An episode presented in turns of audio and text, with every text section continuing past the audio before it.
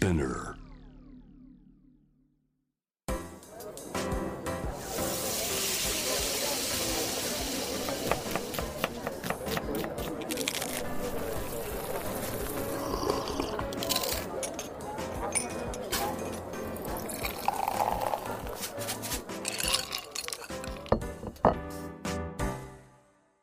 アジナ副音声Voice of Food 平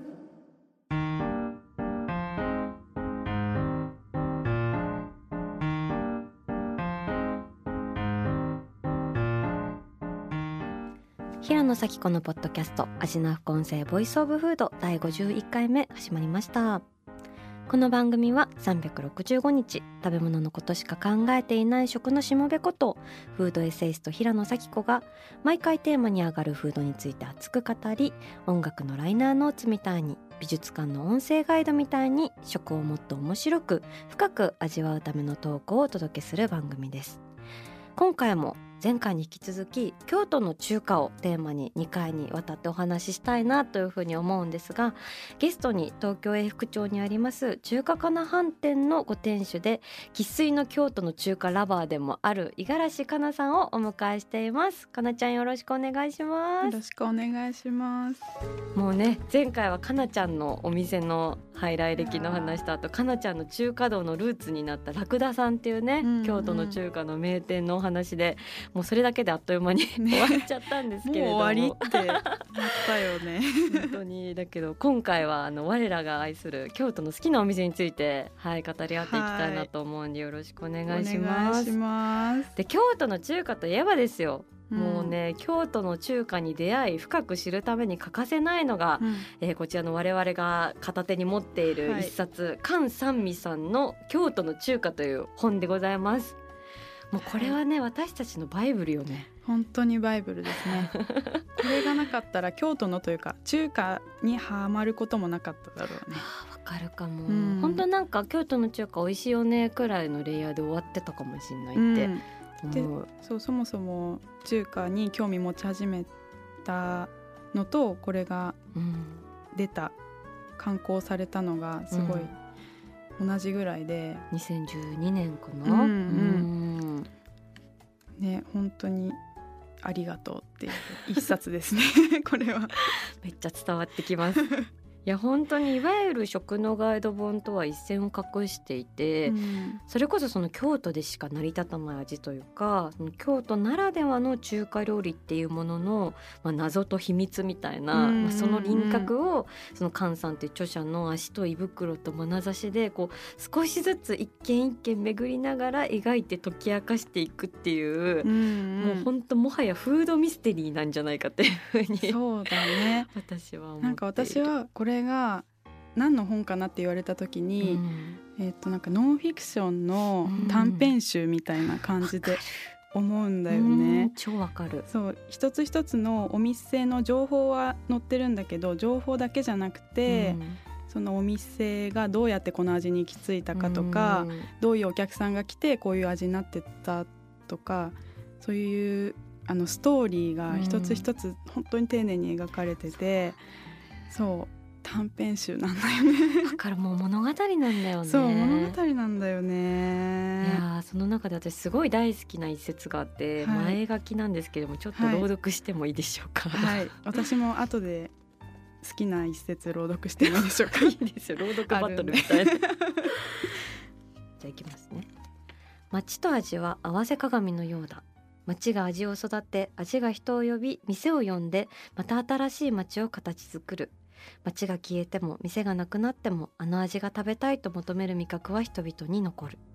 っていう一言が私大好きで、まあ、逆に言うとその味っていうのはうん。町や人のアーカイブであったりもするんだよねっていうのをのすごい突きつけられた感じがして確かに。できっと私たちの住むそれぞれの町にもそこにしかない味っていうものがあって、うん。それで捉え直すと一つ一つの店が文化になって時代になって見えてきてより一層尊く感じられるというか。なるほどうねん。その町と味は合わせ鏡のようだっていうの。うん。換算みたいな。なんて 素敵な言葉でまとめてくださったのだろうっていう感じですね。じゃあかなちゃんの好きな部分も朗読しておきますか。ちょっと。はい。えっと本場や本物を追求するのはもちろん素晴らしいことだ。でもあまりにそれを追い求めると正解の味はたった一つになってしまう。です。いい言葉。そうなんだよねいや中華ってさもう歴史もさうん。ものすごい長いからさ、うん。文献とか見てもうん。これこの通りにやるっていうの最初はさ教わったりするわけじゃん。ううだけどさそれをさ突き詰めていってもさ自分が本当に美味しいっていうところの部分とさちょっと合わなかったりするわけじゃん。うん。やっぱり本を見てそれの通りに作そうっても。だよね。そう。だけどそれをまあ軽やかにちょっとこれは自分と違うって思ってちょっとアレンジしてみたりとかうん。することが、まあ、料理を作る上で楽しい部分なんじゃないかなみたいな。そこにね、うん。それぞれの店主とか作り手の人生とかが乗ってくるってことだもんね。う、ん。うい。い言葉。すごい好きなんだよね。でもちょっとすぐ泣きそうになっちゃうんで ちょっとそんな感じでお互いの好きな京都の中華。はい、うん。今回3軒ずつね、はい。まあ、かぶっちゃうかもしれないけどあの発表し合っていきましょうかっていうはい。話で、じゃあまず私から行かせていただきます、えー私の好きな京都の中華最初のお店は宝泉さんですはい。何好きです。ああ、かなちゃんもですか？えちょっとね、うんめちゃくちゃ好きです。本当宝泉さんっていうお店はですね、うん。私からしそばを必必ず食べるんですけど、こう見た感じなんてことのないあうんんかけ中華そばみたいな感じなんだけど、そのレタスと鶏肉とエビが入ってて、でも食べると驚くんだよね。いやもう麺はもうぷつりとした歯ごたえがあって、レタスはシャクシャクビートを刻んででうん。あんかけがね、うんあの鶏ガラだけじゃなくて昆布だしが入ってて、そうなんだよね。しかもそれをピリッとからしが引き締めてくれてだから、その窮地のようで全くの未知っていうか どこにもありそうに見せかけといてここにしかないみたいな。食べられないよね。他では。そうなの。もう私んこれ初めて食べた時にこんな料理に私は出会うために生きてきたんだみたいな感じでもうちょっと冗談じゃなく泣きそうになっちゃって本当の情緒どうかしてんだけど。うんいやでもそういうさなんかこう、オリジナルなものだけど完璧みたいな、うん。その他の誰にも似てないものに惹かれるなっていうふうに私やっぱ思ってて、しかもそれがこう重箱の隅をつつくようなオリジナリティじゃなくて、堂々とど真ん中の個性みたいな風になってることが奇跡だなと思って、この味は一体どんな人がどうやってたどり着いたんだろうって思うじゃん。でさもうほんとそれこそバランス感覚に長けてて昆布だし使ってみようかなみたいな、うんこうん。う京都ならではのというかん日本ならではのツイストができて、油使いも繊細でしかもレタスが大好きな人。で勝手な妄想を繰り広げてたんですけど、うんうん。もうそれこそ京都の中華読んだりしてうん。知ったのは、この通称からしそばっていうのはその宝米っていう、もう閉店しちゃった歴史的な中華食堂の創業者で高嘉吉さんっていう、うん。もうこの人なしには京都の中華はなし得ないっていう、そうだから日本のあの四川料理の陳建民さんみたいな感じよね。そう。そうそうそうだよね。陳建民さんの中華版だよね。そうそうそう。そうまさに。彼が生み出したマスターピースだったっていう、うんうん。だからそれ知った時に私初めてその京都の中華の入り口に立ったみたいな感覚になって、もうちょっと熱くなって語りすぎちゃってるんですけれども、私もねその宝米っていうお店は、はい、私が京都に行くぐらいに、うん。多分閉店しちゃったお店なんだよね。そうだから行けてなくって。えー。だけどこの京都の中華を読んであこんな素敵な店があったのかっていううねわあとくるりのーそ くるりの三日月っていう曲う、の,、うん。あの MV うん、でこのその宝米さんが出てくるんだけど。なんだよね。ずっと本米でひたすら料理食べてるだけなんだよね。そう三日月が最初始まってから終わるまで、うん。宝米で美味しくご飯を食べるだけの MV なんだよね。だからそうここで宝米の店内をねちょっと見れたりお皿とかも見れたりするんだけど、行ったことはないからその憧れのお店では。わかる。二度と行けない憧れの店だね。うん。それな。なくなってしまったね。じゃあちょっとかなちゃんのお話も聞かせていただきたいんですが、はえー好きなお店発表お願いします。はい。私の1点目は、えー平安です。たことない。平安さんは、うん。そのこの京都の中華の中にも出てくる出んだけど、ね。さっきあの さきちゃんが言ったはいからしそばはい。かぶりなんですよね 実は 平安さんもからしそばなんだよねそうだよね。そしかもなんか辛いんじゃなかった？すごい。うめちゃくちゃ辛くてで私この平安は中華料理に興味を持って一人でいろんなところに食べに行くっていう活動を始めた結構初期の時にうん行。ったお店で、へえ。そう興味を持つまでは食には無関心でそうなんだ。そうだから一人で食べ物を食べに行こうみたいなうんものがそもそもなくってでそれで結構初期の方に行ったから覚えてるんだけど、まあ、祇園のうんスナックと混じって結構奥まっているというかんフラッと通って入るような場所ではなくって、はいはい。入るのにものすごく緊張するような佇まいでうん。入ったらもう私だけが異質のような そういうパターンあるよね。私もそれ何回もやってるよ人生で。こいつこの小娘なんだみたいなね。でも受け入れてくれているみたいな、うんわかる。そうそう。でここもからしそばが有名で食べたんだけどこのからしそばがめちゃくちゃ好きっていう思い出じゃなくて、どうん最初うん。これはうまいのかっていう入りだったのああわかる。なんだろうパクチーとかみたいな感じでえこれうまいのか？でもうまいと思える自分になりたいみたいなことで超わかる。食べ物好きな人ってさ、うん。そこでまずいって切り捨てないよね絶対。そうそう。これがわかりたい。で本当に入り口の時だったから、うん。うんうまいそそれがもう葛藤し合ってて自分の中で、で多分完食したんだけど、うん。結構きつかったんだよね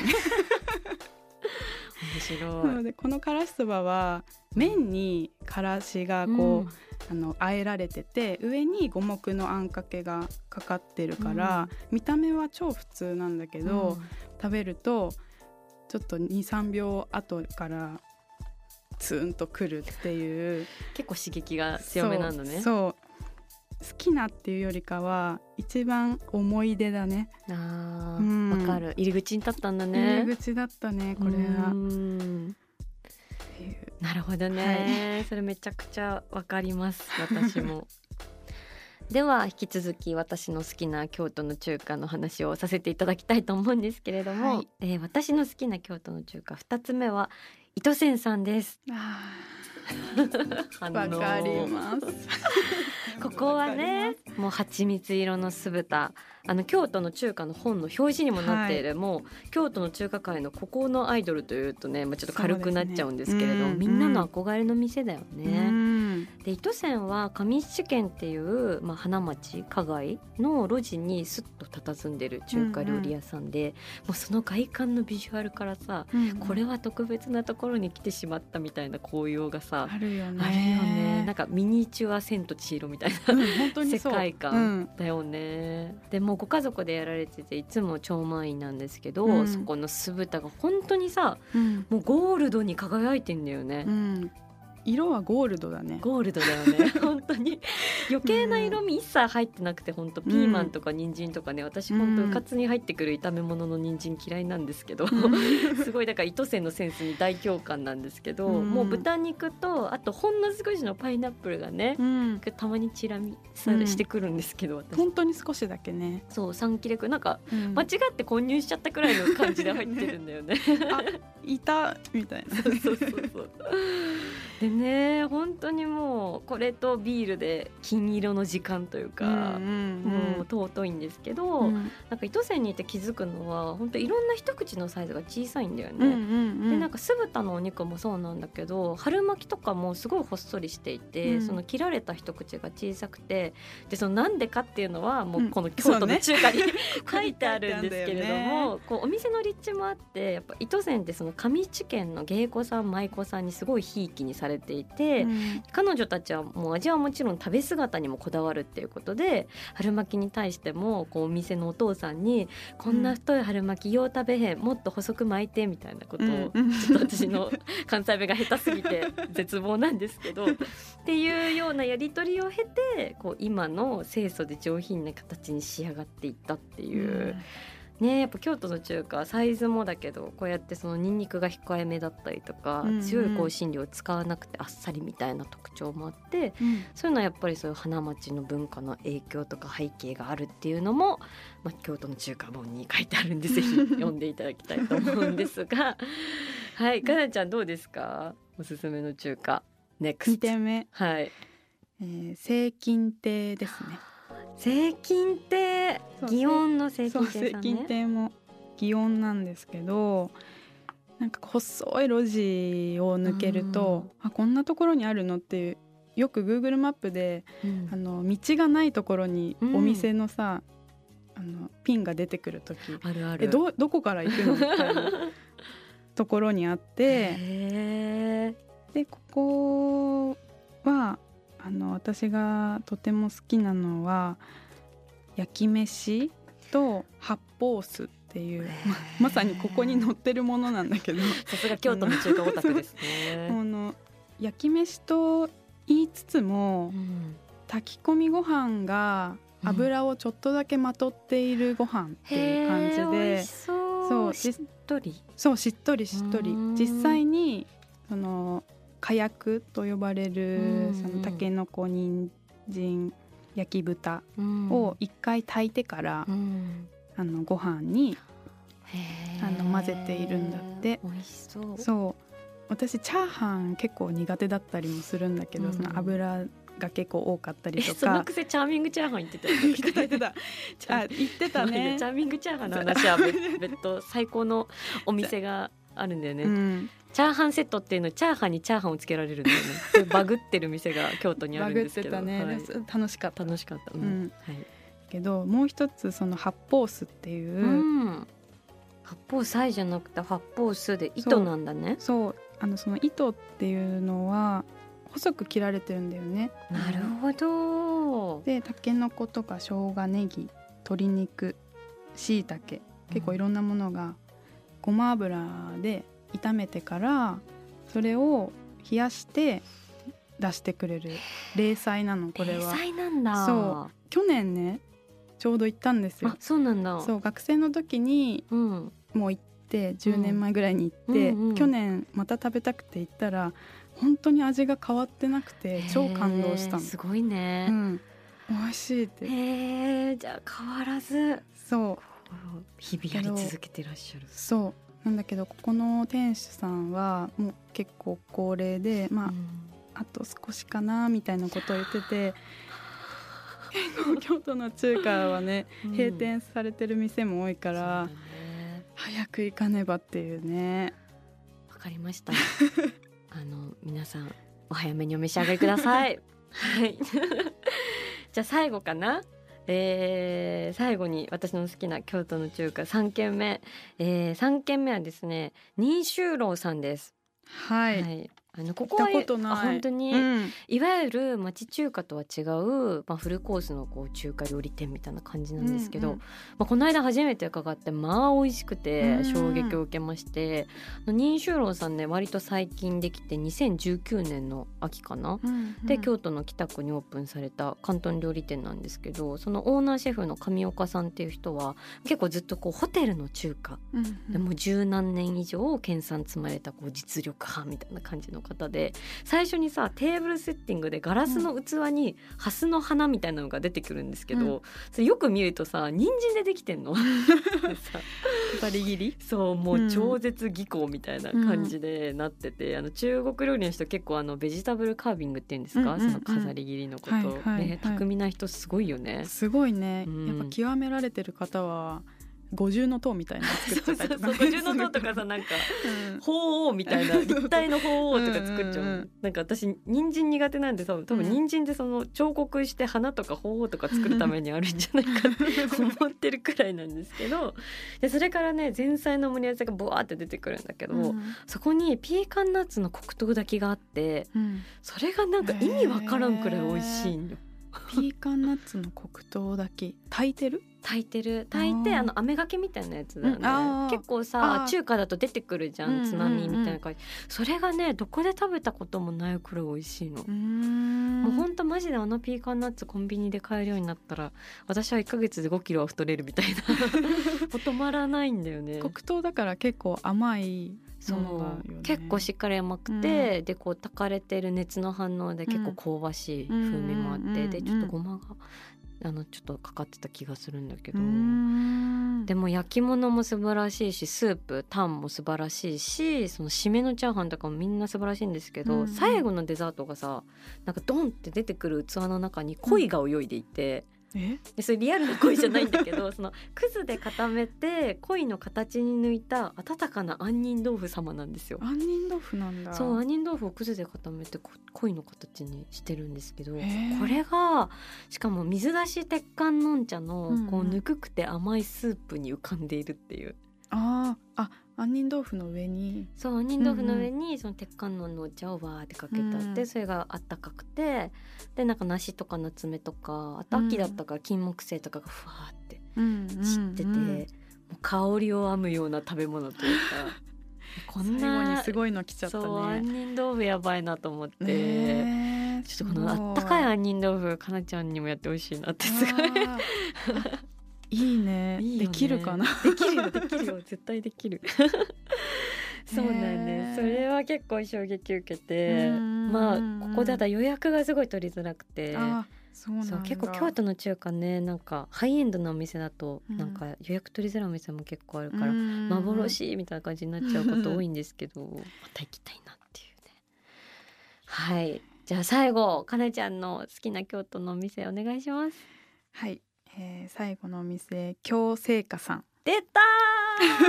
これもハイエンド系だねそうハイエンド系これだけけは、うん。これだけハイエンド系なんですけど、うんうんこのお店は初めて1万円以上をうん。自分のお金で出して予約をして食べた中華料理泣ける 初任給で買ったなんとかみたいな、ね、そうそうそうそう、ん。さきちゃんが初任給でカエル食べたみたいなあーそうね。そういう話ありことのますよく知ってるね。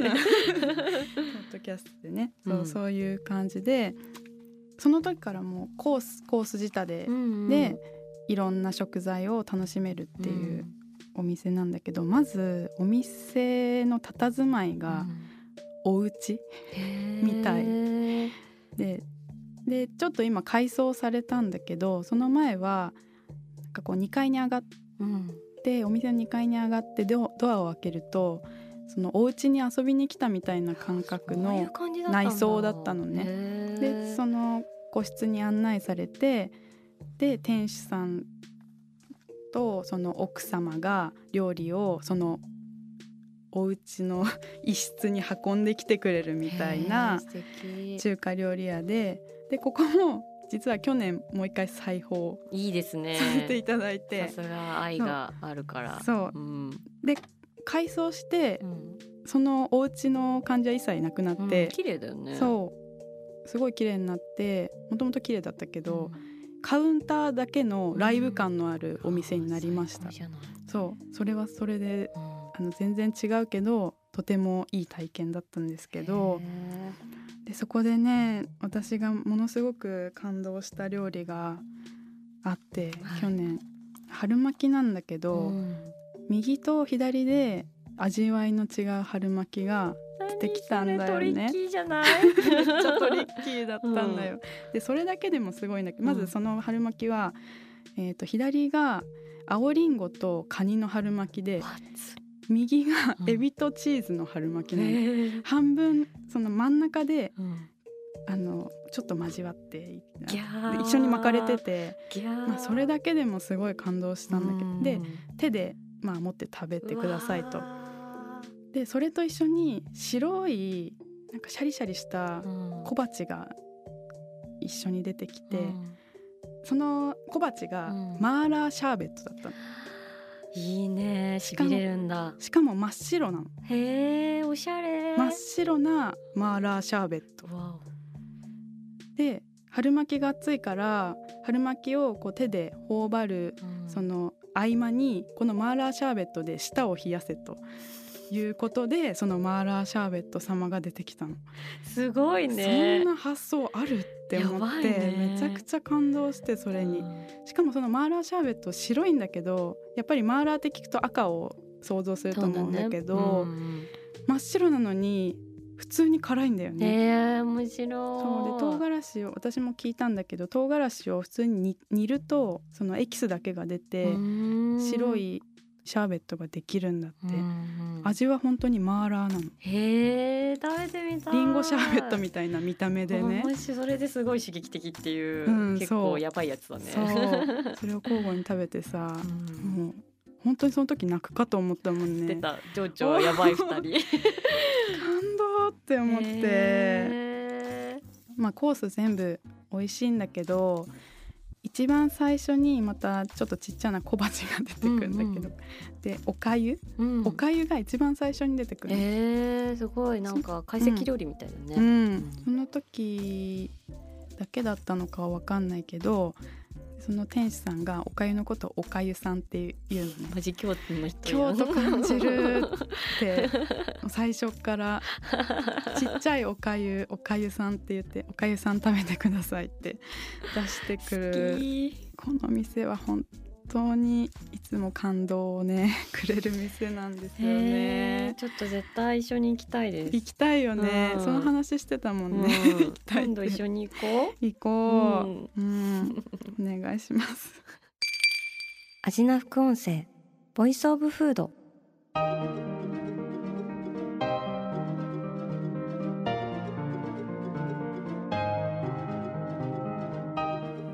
はい。というわけで今回は中華かな飯店の五十嵐かなさんを迎えて京都の中華後編をお送りしてまいりましたがかなちゃんお腹すいたね。めちゃくちゃお腹すきました。食べたいです中華が。本当に京都の中華実は私今週末京都もう収録してね放送される頃には行っちゃってるやつだと思うんですけど、うん、行くんですよどこに行ったかまた教えてほしいな、はい、でもちょっとかなちゃんレコメンドのお店も間に詰め込んで 行きたいなというふうに思いました。またぜひ中華のお話いろいろかなちゃんとさせていただきたいなと思います、えー、2週にわたりお迎えしたのは五十嵐かなさんでした。ありがとうございました。ありがとうございました番組では引き続き皆さんの好きな食べ物のメッセージを募集しています。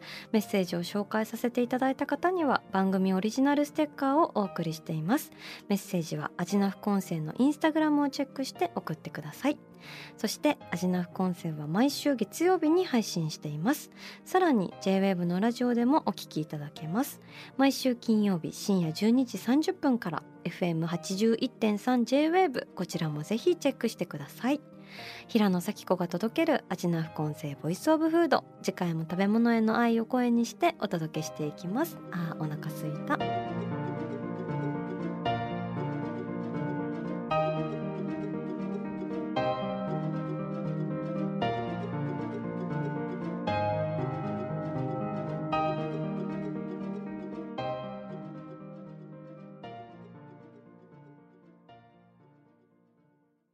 ここで SPINEAR からのお知らせです。